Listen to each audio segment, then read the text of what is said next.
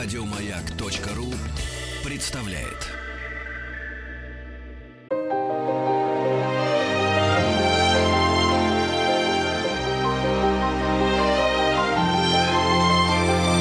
Виктория Колосова и ее собрание слов. Здравствуйте, дорогие друзья! У нас сегодня в гостях Илья Авербух, серебряный призер Олимпийских игр, четырехкратный чемпион России, чемпион мира, Европы, победитель финала Гран-при, ныне бизнесмен, продюсер, хореограф, постановщик. Это все о вас. Спасибо. Вы знаете, Москву зачастую называют городом одного дела. Как вы все успеваете? Как вы так планируете и сколько дел вы успеваете сделать, допустим, за день? Ну, так я не могу навскидку сказать, сколько дел, но они все посвящены одному. Москва – это, конечно, город, отнимающий колоссальное количество времени на передвижение с точки на точку, но, с другой стороны, мобилизующий тебя на совершенно другой темпоритм твоего, начиная даже с мышления, твоего мышления, наверное, это первое, что происходит в Москве. Это, вот я сейчас, знаете, жили мы в городе Сочи практически 4 месяца, летних месяцев была работа, мы были большие гастроли, это очень большой проект, я с удовольствием о нем еще расскажу. Но вот если говорить про ваш вопрос, то все равно любой, наверное, другой российский город, он живет совершенно в другом темпоритме. И вот сейчас мы вернулись, и я понимаю, как Москва, она вот прям вот накатывает. И мне этот ритм нравится, его сложно выдержать. Те, кто его выдерживает, тем удается быть на плаву. Сейчас очень многие хотят Илья Авербуха, но это и в прямом, и в переносном смысле, наверное, мне так кажется.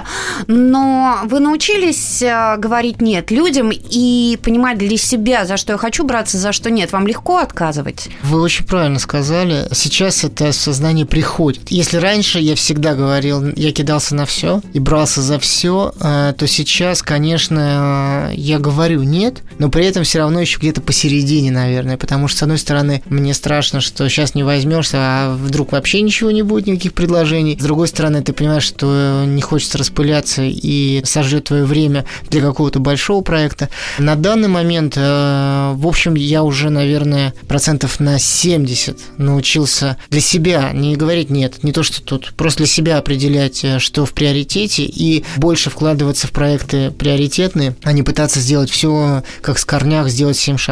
Я расстраиваюсь, когда слышу о том, что наши какие-то определенные фигуристы заканчивают карьеру, идут дальше совсем другим путем. Я очень сильно переживаю. Вы когда заканчивали карьеру фигуриста, вам было страшно? Вы себе представляли, чем вы будете заниматься? Ну, я готовил себя к этому, потому что понимал, что это должно случиться. Фигуристам, наверное, чуть-чуть попроще, чем в других видах спорта, поскольку фигурное катание, в принципе, подразумевает такую жизнь после спорта. Это, конечно, еще и возможность выступления в различных шоу, если ты добиваешься знаковых результатов в спорте. Это и, возможно, себя позиционирование на телевидении или в журналистике, поскольку сам вид спорта, он все равно так или иначе соприкасается, хотя бы чуть-чуть, с музыкой, потому что ты должен выбрать себе музыку для программы, и ты должен выбирать это.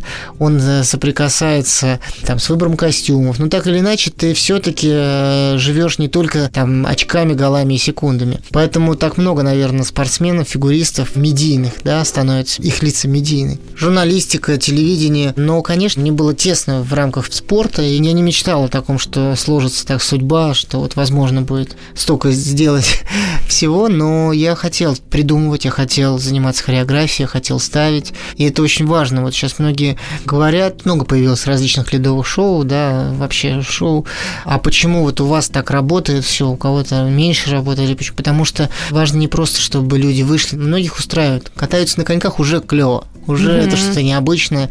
Уже нельзя покритиковать. Вроде как бы, катаются же, а я не умею, а они катаются. То есть даже вот язык не повернется сказать, для меня очень важно, что мы делаем на льду, для меня очень важно, не побоюсь этого слова, настоящая хореография, и искать именно в этом направлении, в творческом направлении. Это отличает все-таки наши проекты от других, поскольку не просто кататься на коньках важно, а важно, что ты делаешь на льду. В далеком 2004, наверное, году, когда вы вот этот бизнес начали свой организовывать, Это был, наверное, 2004 год, да? Даже с 2003, можно сказать, началось. По мне было страшно за все за это браться, потому что, ну, это же огромная глыба. Я когда готовила, ну, так вот читала об Илье Авербухе, я вдруг поняла, что это не просто там постановки, что это ледовое шоу.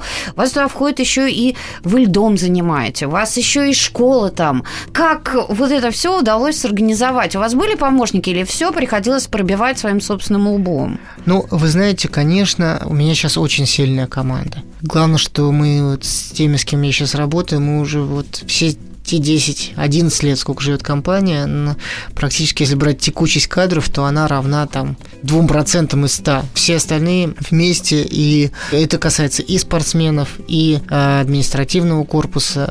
Это очень важно для меня. Сейчас, наверное, оборачиваясь, вот думаешь, как это все. Ну, есть кураж, есть молодость, есть желание сделать что-то свое, вырваться из рамок каких-то. Наверное, сейчас бы с большей опаской я шел на какие-то те авантюры, которые были.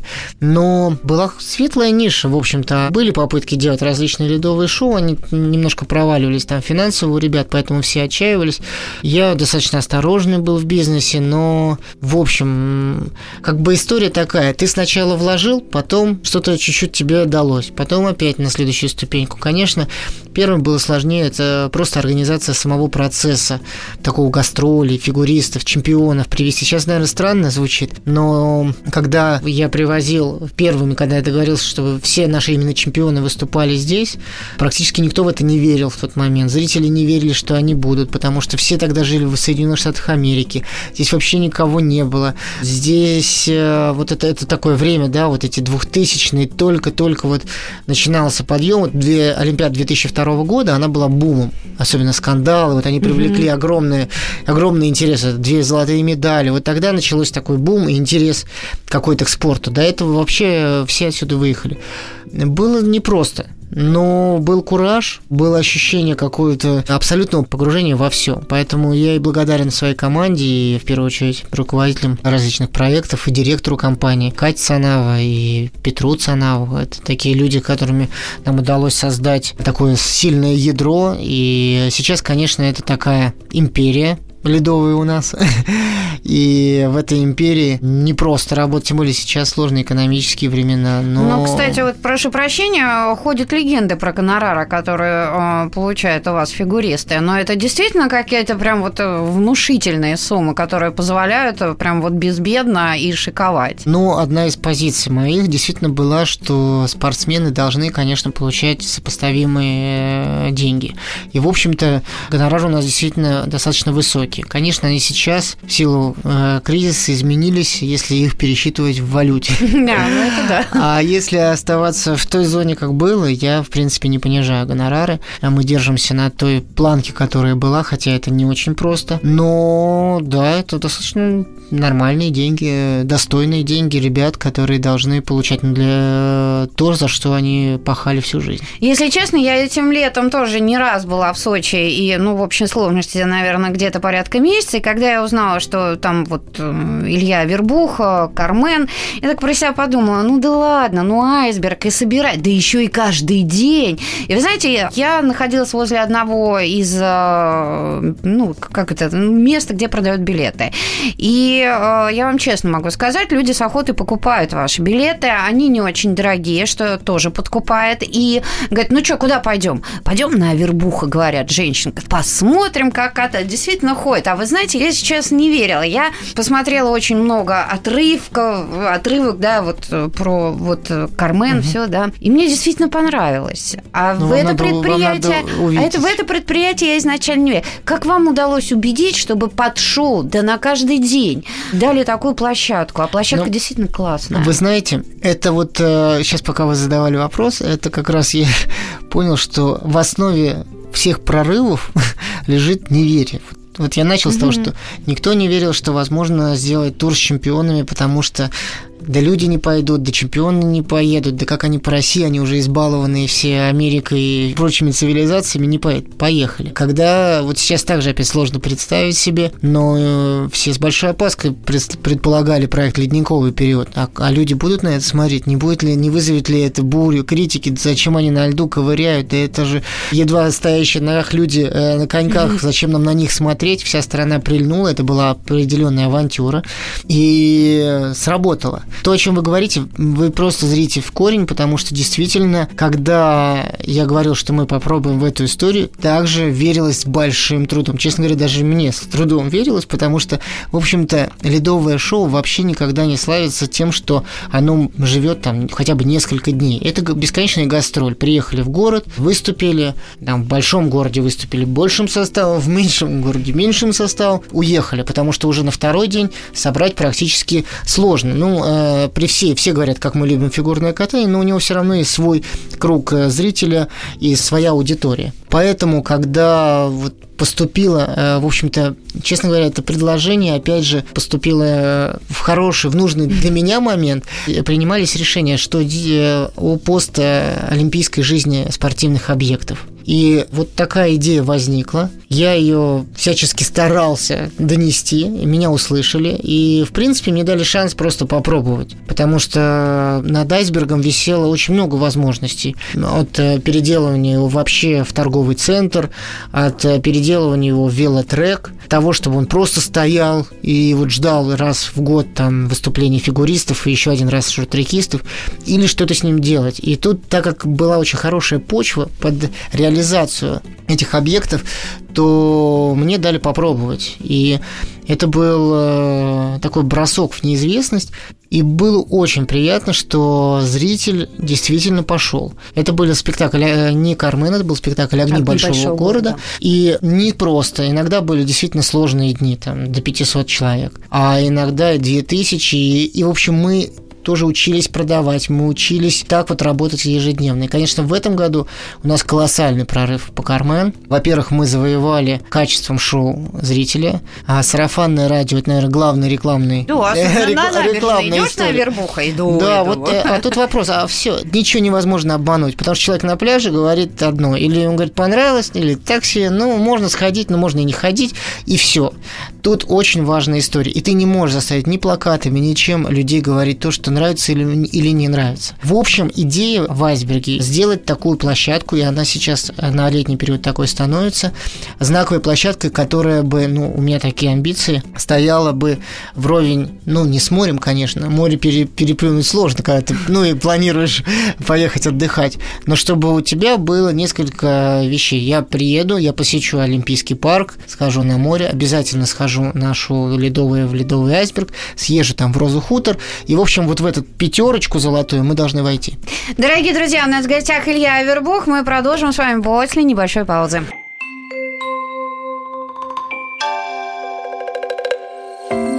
Собрание слов с Викторией Колосовой. Дорогие друзья, продолжаем нашу беседу с Ильей Авербухом. Илья, мы остановились на ледовых шоу. У меня вопрос вот какой. Вы же, понимаете, я не раз делала интервью с фигуристами, и все они, когда заканчивают, я, как сейчас помню, Таню Татьмянину, которая мне сидит и говорит, но вы же понимаете, я так устала, что я видеть вот этот вот дворец, тренировки, лед, я больше не могу. И так в основном большинство из них. А ледовое шоу подразумевает под собой очень хорошую, серьезную физическую форму, потому что там не халтурят. Это вам, дорогие друзья, я точно могу сказать по тем отрывкам, которые я успела посмотреть. И крутят прыжки «Будьте наши», и поддержки делают с полной отдачей, и работают.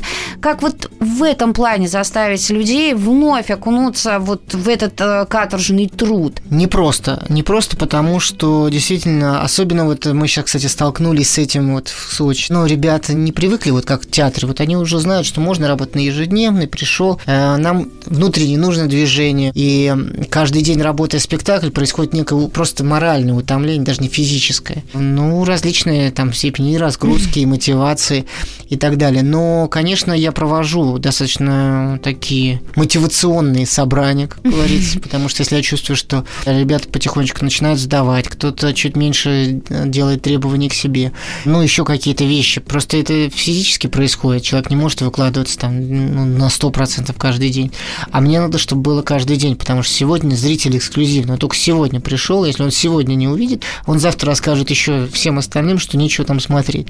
Это главная мотивация, в общем-то, на работу, потому что часто говорят вот профессионалы, любители. А ребята профессионалы не потому, что они совершеннее всех остальных, они профессионалы, потому что это стало их профессией. А если это твоя профессия, ты должен каждый день доказывать, что ты чемпион в той же форме, как вы правильно сказали, исполняющий сложнейшие выбросы, прыжки, и при этом еще и став настоящим актером на льду. Всегда человека надо мотивировать, всегда человека надо даже где-то заставлять. Невозможно рассчитывать, что один раз только на самосознание не получится. Почему взялись именно за Кармен? Потому что я вспоминаю, вот Ирина Александровна Винер, она всегда говорила, Кармен не любит полутонов. Вот как только ты где-нибудь что-нибудь накосячишь или расслабишься, тут же получишь в двойном размере. Это, кстати, проверено было не раз. Почему вы взялись именно за Кармен? Это вот после Тани Навки и Романа Костомарова, их танца, когда они взяли золото Олимпиады. Вообще Кармен – это очень ледовая музыка. Наверное, если взять какую-то статистику, под какую музыку чаще всего выигрывались Олимпийские игры, то я уверен, что именно под музыку Бизе выигрывалось. Но даже просто мы сейчас с вами навскидку вспомним и Катарину Вит, блестящую Кармен,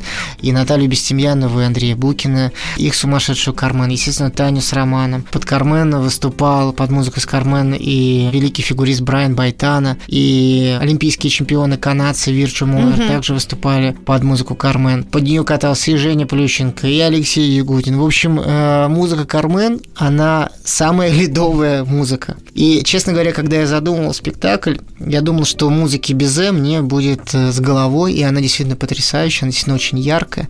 Но когда начали работать, я понял, что вдруг мне тесно, наоборот, тесно, не вообще в самой истории. И я очень рад, что в итоге, вот взявшись за Кармен и не подразумевая, что она вырастет в такое, ну, большое полотно, она мне дала возможность, она меня как-то отпустила, то есть сама, ну, как бы образ Кармена отпустил меня на определенную фантазию. И, в общем-то, мы достаточно вольно играемся с классикой. Я думаю, что кто-то даже нас заругает за эту историю, потому что, во-первых, помимо музыки Бизе, кстати, спектакль звучит и Болеро Равеля, но, наверное, 70% музыки написал замечательный российский композитор Роман Игнатьев. Перед ним была колоссальная задача, понимаете, там конкурировать, ну, невозможно. Надо просто вести свою линию, которая бы дополняла. И, в общем, у нас вольная достаточно интерпретация из сюжетной линии, поскольку изначально я задаю тему, что у Кармен есть некая подруга в исполнении Маши Петровой. Вообще начинается все с танца двух девочек маленьких, потом они вырастают. И вот как раз у подруги Кармен, у нее своя линия. Она встречает замечательного молодого циркача, с которым встречается, у них потом женят. То есть у нее все светло в относительно драматической линии Кармен. И это раскрыло нам возможность вести сразу несколько линий, и спектакль получился таким достаточно многоплановым. Для меня, например, контрабандисты превратились в циркачей, бродячую труппу цирка. Естественно, что есть и любовный треугольник, от него никак не уйти, но также мы раскрыли, ну, мне кажется, достаточно сильнее, чем она в оригинале, это тема девушки, с которой жил до этого Хосе, которую он бросает, с которой он расстается. Кстати, в Москве в этой роли будет, я думаю, большой подарок всем любителям фигурного катания, двукратная олимпийская чемпионка Катя Гордеева, которая специально из Америки прилетает для того, что она в блестящей форме. Она в прошлом году работала в Сочи, кстати, в «Огнях большого города». И Катя будет эксклюзивно вот в этих 14 спектаклей принимать участие и будет кататься с Ромой Костомаровым. Я думаю, это тоже само по себе история и достаточно широкая история, как у них, как их отношения, как Рома ее предает, ну, Хосе предает свою Микаэлу. В общем, много сюжетных линий. Блестяще выступает Маргарита Дробязко, Дробязко, и Пойвелос Ванагас. Рита, ну, вообще красивая женщина. Да, Рита как раз вообще создана для Испании. Да. Многие ее даже противопоставляют Татьяне и даже ведут разговоры. Вот, наверное, Рита, она более Кармен, потому что у нее темные волосы. Но и дуэль, у них там прям настоящая дуэль между Таней... Вы прям двух самых красивых женщин выбрали. Таня и Рита, и есть номер, где у них действительно такая настоящая схватка женская. Но я хочу сказать, что, конечно, каждый на своем месте, у каждого есть сольная своя линия, достаточно продуманная и выверенная.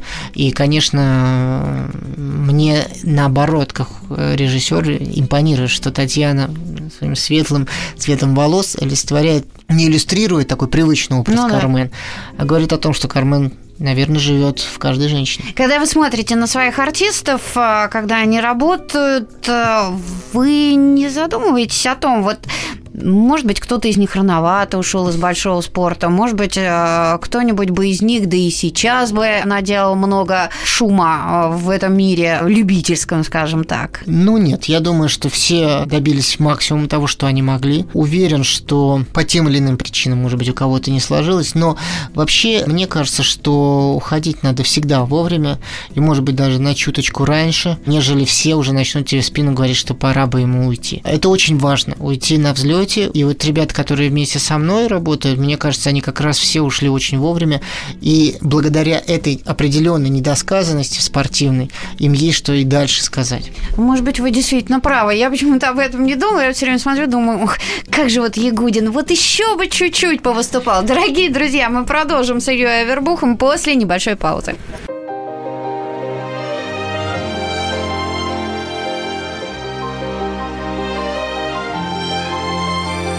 Собрание слов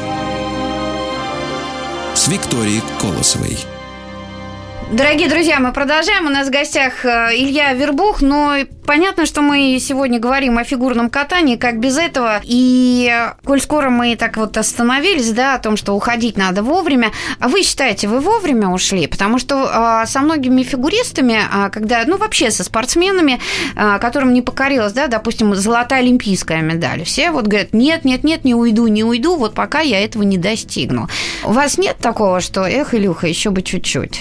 Вы знаете, ну, всему как бы своя цена. Если так вот убрать всю лирику, то после того, как завершилась Олимпиада в Salt Lake City, и выступив еще один год, когда мы, ну, как бы добрали, можно сказать, свои титулы, потому что стали после Олимпиады...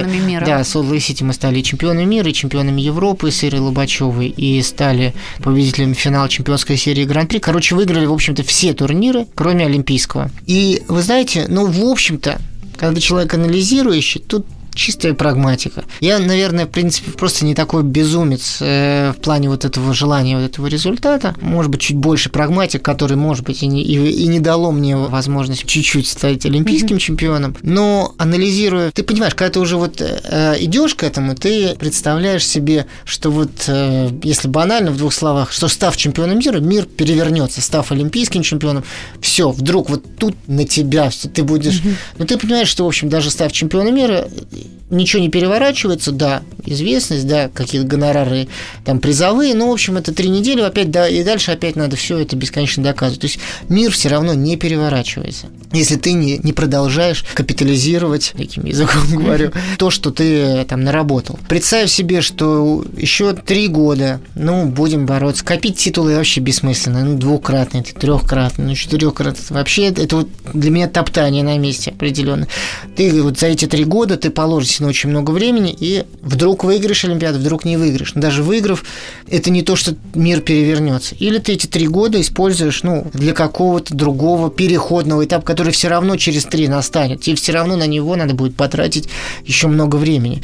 И, ну, вот такой вот, наверное, сухой анализ дал мне возможность просчитать, что, наверное, логичней эти 3 года потратить на вот этот переходный период, чтобы уже к следующей Олимпиаде представлять себя что-то уже в другой жизни, да. Я не то, что сидел на жердочке, и вот то, что вы говорите, там, то, что удалось добиться, мы с вами говорили про эти этапы, это все было вот восполнение вот этого времени. Я думаю, что в итоге, если сравнить, если бы я стал там через 4 года там олимпийским чемпионом и того, что я уже к этому времени добился, это сопоставимо для меня, потому что есть еще одна очень важная вещь, когда ты задаешь себе вопрос, вопрос. Ты же уже смотришь на себя, ты уже понимаешь, чего ты представляешь в спорте и так далее. Бывает так, что и такие пары рождаются, которые, сейчас против себя говорю, рождаются, и ты понимаешь, что они новаторы, они вообще сконцентрированы на продвижении фигурного катания через самих себя, потому что они настолько совершенно катают, такими были, там, например, Тор-Вилдин, им сам Бог велел кататься, они должны были кататься,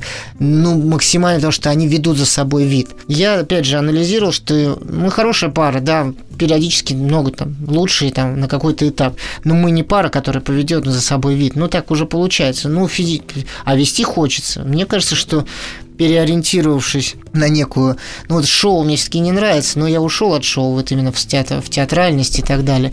В любом, пусть назовем шоу, я сделал достаточно большой рывок в понимании того, что можно делать на льду с точки зрения театра, театральности, и в этом считаю свое, то, что я мог вести. А если бы я катался еще, плюс-минус ножку не дотянул.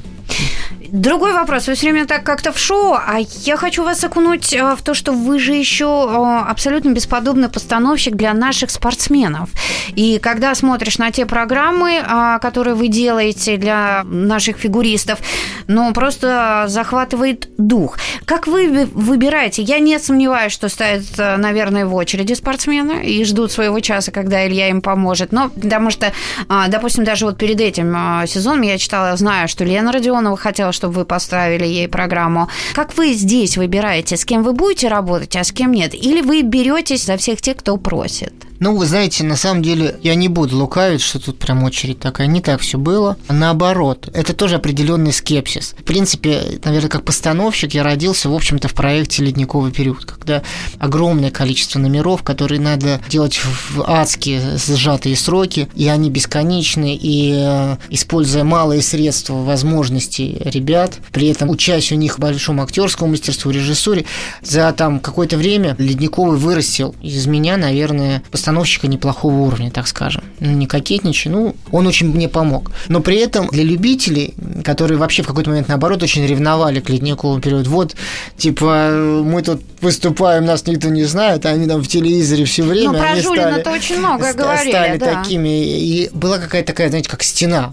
Мы Но потом стена растаяла, но оставался скепсис определенный, что, так им было спокойнее, наверное, общий, что, он научился это делать, а у нас-то спорт, в общем, спорт противопоставлялся все равно. И поэтому был скепсис, что он, не справится, это понятно, у них они полежат полчаса на льду, светом их высветит. Со стороны все по-другому казалось. Поэтому очень долго любители не приглашали меня, например, для постановок программ, но постепенно этот барьер вышел, и, наверное, самая удачная, которая известная постановка, это, конечно, работа с Юлей Липницкой на Олимпиаде, эта программа. Но, если честно, во-первых, я до этого работал с Ксенией Макаровой, и уже тогда, и эти программы, она ее взлетела, к сожалению, просто она дальше не стала набирать. С немецким дуэтом, с немцами тоже была очень интересная работа. Но вопрос в том, что я делал это, в общем-то, на таком, по фану, смотрите, это вообще... Для меня это, конечно, детский сад, все, если честно. Работа с любителями, они в плане именно хореографии, у них высочайший уровень техники и всего остального, но вообще это все в таком зачатке находится, что если ты хоть чуть-чуть придал смысл этой хореографии, и обосновал, для чего он поднял эту руку.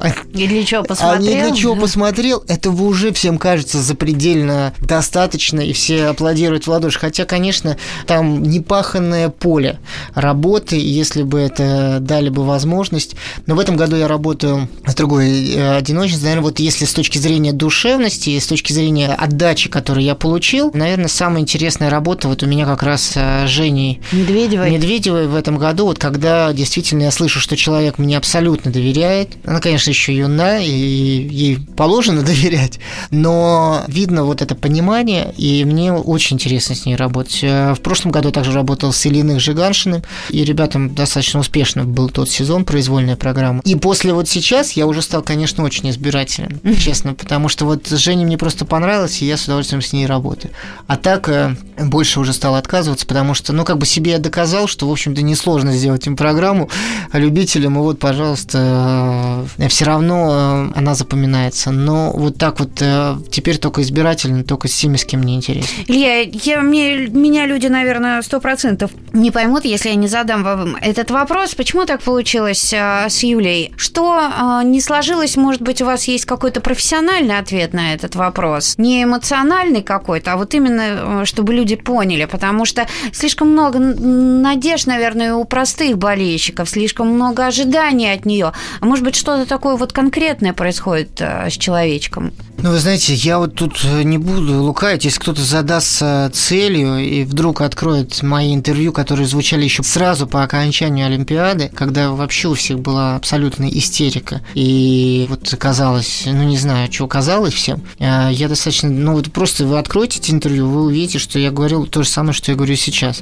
Было понятно, что Юле предстоит очень сложный этап взросления, переход из девочки в женщину. Это очень мало кто его проходит вот так вот абсолютно безболезненно, потому что, ну, организм меняется, а самое главное, голова меняется. Ну, как бы я эту опасность видел сразу, и, в общем-то, о ней говорил, что давайте вы просто болейте за Юлю и поддерживайте ее. Я сейчас призываю всем любителям, тех, кто болеет за Юлю, не бросайте ее, поддерживайте, и абсолютно не исключено, что вот этот момент взросления пройдет, и Юля выберется из него, ну, вот из этих, ну, не очень удачного, провального того сезона. Пожелаем удачи Юле в этом сезоне. Сложно, и сейчас сложно, пока еще все очень сложно. Честно, там много всего надо пройти. Такое испытание переживали в разное время. И Оксана Баюл, и тоже где-то с этим не справилась. Помните, такая замечательная фигуристка была, когда, ну, тогда ее Америка практически скупила. Испортила, что ли. Да, потому что Юле просто надо еще понять, что по большому счету она еще вообще ничего не выиграла. Командная олимпийская медаль, ну, пока она престижна, но она может быть престижна уже вкупе, как у Волосожара Тронькова, когда они выиграли команду и личные. Надо выигрывать личные турниры, а в личном турнире Юлия не была и не чемпионкой мира, и, в общем, его, в принципе, на Олимпиаде тоже провалило. Так что нужно вообще забыть об этой Олимпиаде, хотя, с другой стороны, это будет с ней навсегда, и, я думаю, эти глаза ее наполненные будут всегда у всех, но сейчас надо, чтобы она об этом забыла и просто пахала на тренировках. А почему для такого маленького человечка выбрали «Не отрекаются, любя»? Ну, вот это вот до сих пор меня преследует этот вопрос. Чем вы руководствовались? Ничем не руководствовался, потому что не я выбирал эту музыку. А вам когда ее предложили? Когда мне ее предложили, я сначала покрутил у виска. Говорю, как, где, что? Потом, ну, это задача интересная, понимаете? Опять, с одной стороны, «Не отрекаются, любя» знаем только мы. Эта программа все-таки была для всех. Звучала она в инструментальной версии, и эти слова шептали только россияне, да, ну и русскоговорящее население. И я для себя оправдал это тем, что в ней живет любовь. Почему она не должна жить, может жить только вот в таком... Ну да, в зрелой женщине, умудренный опыт. Да, мне кажется, что нам удалось вот этот рисунок, который она рисовала в начале, да, потом шел дождь, который как бы вот мечты девочки смывает. И этим я хотел показать, что вот будет взросление, будет другая история. И все-таки в конце дождь проходит, и она снова дарит просто свое сердечко или большое сердце. В общем, слова, ну, «Не отрекаются, любя», потому что здесь, в данной ситуации, она любит весь мир, который открыт к ней, открыт к ее мечтам, к ее желаниям любить, желаниям жить, встретить его. То есть это уже не диалог взрослой женщины о своей жизни. И, в общем, мне кажется, тоже получилось, хотя вначале у меня была реакция приблизительно как у вас. Я думаю, что у многих, которые... Ну, а потом мне очень хотелось показать ее миру, это же наша музыка. Я просто думала, что это вы предложили, я просто... Нет, я так смело не думал. Но мне нравится решать сложные задачи. Ну, как бы она, в принципе, сложная часть. Но она была с блеском решена. Дорогие друзья, у нас сегодня в гостях Илья Авербух. Оставайтесь с нами, мы прервемся. Собрание слов с Викторией Колосовой. Дорогие друзья, мы продолжаем. Сегодня мы говорим, вот так получилось, о фигурном катании. Илья Авербух у нас в гостях. И скажите, Илья, если честно, вы с интересом сейчас следите за фигурным катанием, если следите? Ну, сейчас стал следить больше, чем раньше. Был момент, вот у нас, вот как я вам описывал, да, такой взаимной вражды. Нас не воспринимали, я не смотрел любительский спорт, потому что мне казалось, что, ну, прям совсем скучно. Сейчас я с интересом смотрю за тем, что происходит. Ну, во-первых, и с прицелом, с кем бы хотелось поработать. Ну, вот с кем? Дальше. Ну вот, конечно, с нашими топ-чемпионами, но вот мне, наверное, из всех сейчас я бы с удовольствием, если бы она бы объявила все-таки, что она не продолжает карьеру, это Аделина Сотникова. Мне кажется, что у нее гигантский, вот именно актерский внутренний потенциал для работы в таких проектах, и она тоже человек очень... То есть вы бы ее выдернули бы? Да, мы бы никогда... Я никогда с Аделиной не работал, но в очень добрых с ней отношениях. Мне кажется, вот она уже такой зрелый мать. Ну, конечно, она хочет кататься, естественно, она должна еще кататься, должна попробовать. Она молодая девушка, ей надо попробовать, но, наверное, вот за нее прям вот руки чешутся. Волосожар, Троньков, Максим и Таня, у них огромный еще потенциал в спорте. Вот они, видно, что еще вот прям точно могут спокойно 4 года держаться и выигрывать Олимпиады, и их даже вообще не надо дергать ни на какие там шоу-программы. Ну, вот если вот так вот брать из тех, за кого бы хотелось взяться именно с точки зрения шоу и продвижения. А с точки зрения хореографа, а кому бы хотелось, вот с кем бы хотелось поработать, чтобы вот вашу программу, ваши идеи увидели? Ну, здесь с удовольствием и с Волосожаром Троньковым, если вдруг когда-нибудь, с Аделиной, с Леной Родионовой. Я с ней уже сотрудничал, она блестяще слышит музыку, очень музыкальный человек, очень пластичный человек. Надеюсь, буду продолжать с Женей Медведевой. Большое удовольствие получил в прошлом году, работая с парой Лены Ильиных и Руслан Жиганшин. В этом году, правда, мы не сотрудничали, но сейчас буду ставить им показательный танец. Надеюсь, что вернемся в следующем году и сотрудничество с ребятами. Илья, что должно случиться между людьми, чтобы вот так на взлете, на пике своей карьеры взять и разойтись, разбежаться в разные стороны? Я о нашей паре, о Лене Ильиных и Никите Коцалапову, потому что, ну вот для меня, например, я так устроен. Для меня, если это работа, то это работа, а все личное где-то там за бортом я бы, наверное, не смогла бы вот как бы все перечеркнуть, да, потому что для меня, наверное, это важно, то, что ты наработал, то, что ты делаешь, это твой труд. Вот как вы на эту ситуацию смотрите? Что ребята разошлись и буквально вот на взлете. Вы знаете, в общем-то, наверное, сейчас это произошло, и пусть каждый из них доказывает с новыми партнерами свою состоятельность. Если вспоминать, то, конечно, я думаю, что Олимпиада, она, понимаете, она все-таки очень мобилизует, ну и выматывает, безумно выматывает. Буквально подползают к ней уже ребята, правда, которые вот. И, конечно, это вот как, знаете, как сравнение такое, когда ты принимаешь решение на каком-нибудь безумном недосыпе. Вот не спал 3 суток, и ты уже как электризованный, ты уже где-то потерял, где деньги, в таком состоянии, ну, вообще к Олимпиаде подходишь. И, конечно, если есть внутренние противоречия, конфликты, а они у ребят были, столкновение амбиций и всего остального, то это обостряется в какой-то неимоверный. Тут, конечно, возможно, надо было просто, отпустить их как-то и еще, попробовать отвести, удержать, наверное, все-таки. Дать остыть, выспаться, и тогда более трезвым взглядом посмотреть на ситуацию.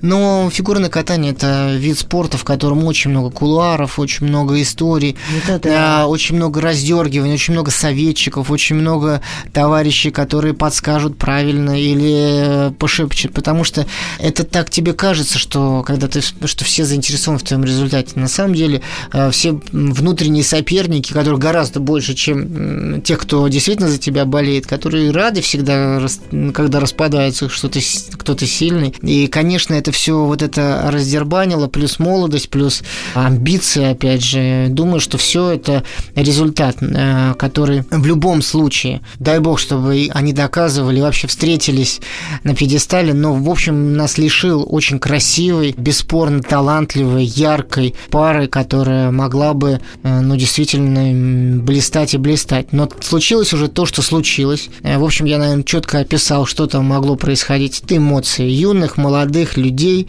которые через свое «я» не смогли переступить, запутались в личных отношениях, правильно переплелось все, не справились, а советчиков, которые решали свои вопросы, оказалось больше, чем людей, которые бескорыстно могли им сказать: ребята, как вы правильно говорите, оставьте все за бортом, выходите 2 часа отработали и валите отсюда. Вы же тоже в свое время уходили от Марины Анисиной, но здесь получилась другая история. И вы, и Марина добились больших высот в фигурном катании. Как вот здесь не промахнуться? Я не исключаю, что вот они также возьмут и две пары встретятся и будут биться за первым, да дай бог.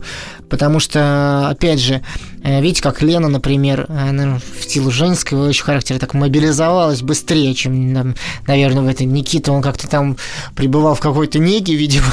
А Лена какая молодец, как взялась. И Руслан в этом году очень сильно прибавил, Жиганшин. И вообще я больше всего, конечно, болею за их тренеров Лену Кустарову и Светлану Алексееву, потому что они заслуживают самых высоких эпитетов, потому что не раз ученики на взлете их покидали, и они опять с нуля собирались, и они сделали 99% успеха Ильиных и Жиганшина лежит на плечах Алексеева и Кустарова. Из пару, в которую, извините, прибил, вообще никто не... Вот с таким скепсисом относились все к этому вообще, к этой паре, которая возникла, отдавая, честно говоря, заочно предпочтение больше Коцалапову Синицыной.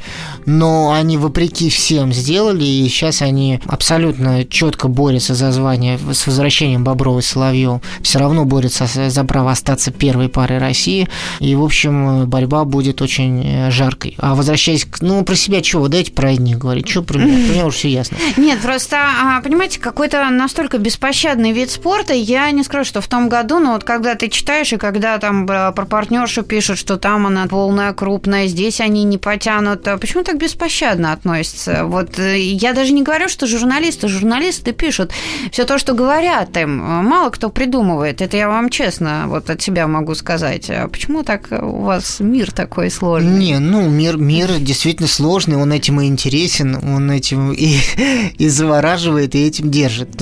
Ну, как...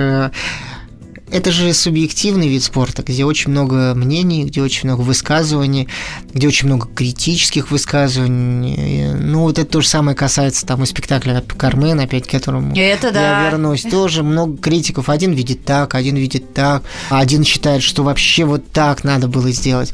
Главное, чтобы обсуждали, главное при этом, знаете, замечательная пословица: «Собаки лают, а караван идет».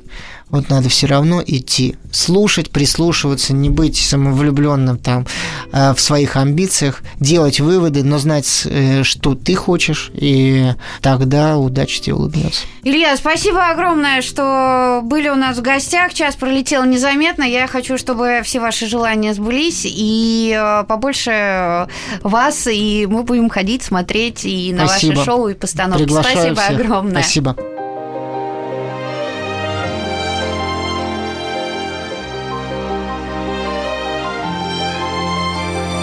Виктория Колосова и ее собрание слов. Еще больше подкастов на радиомаяк.ру.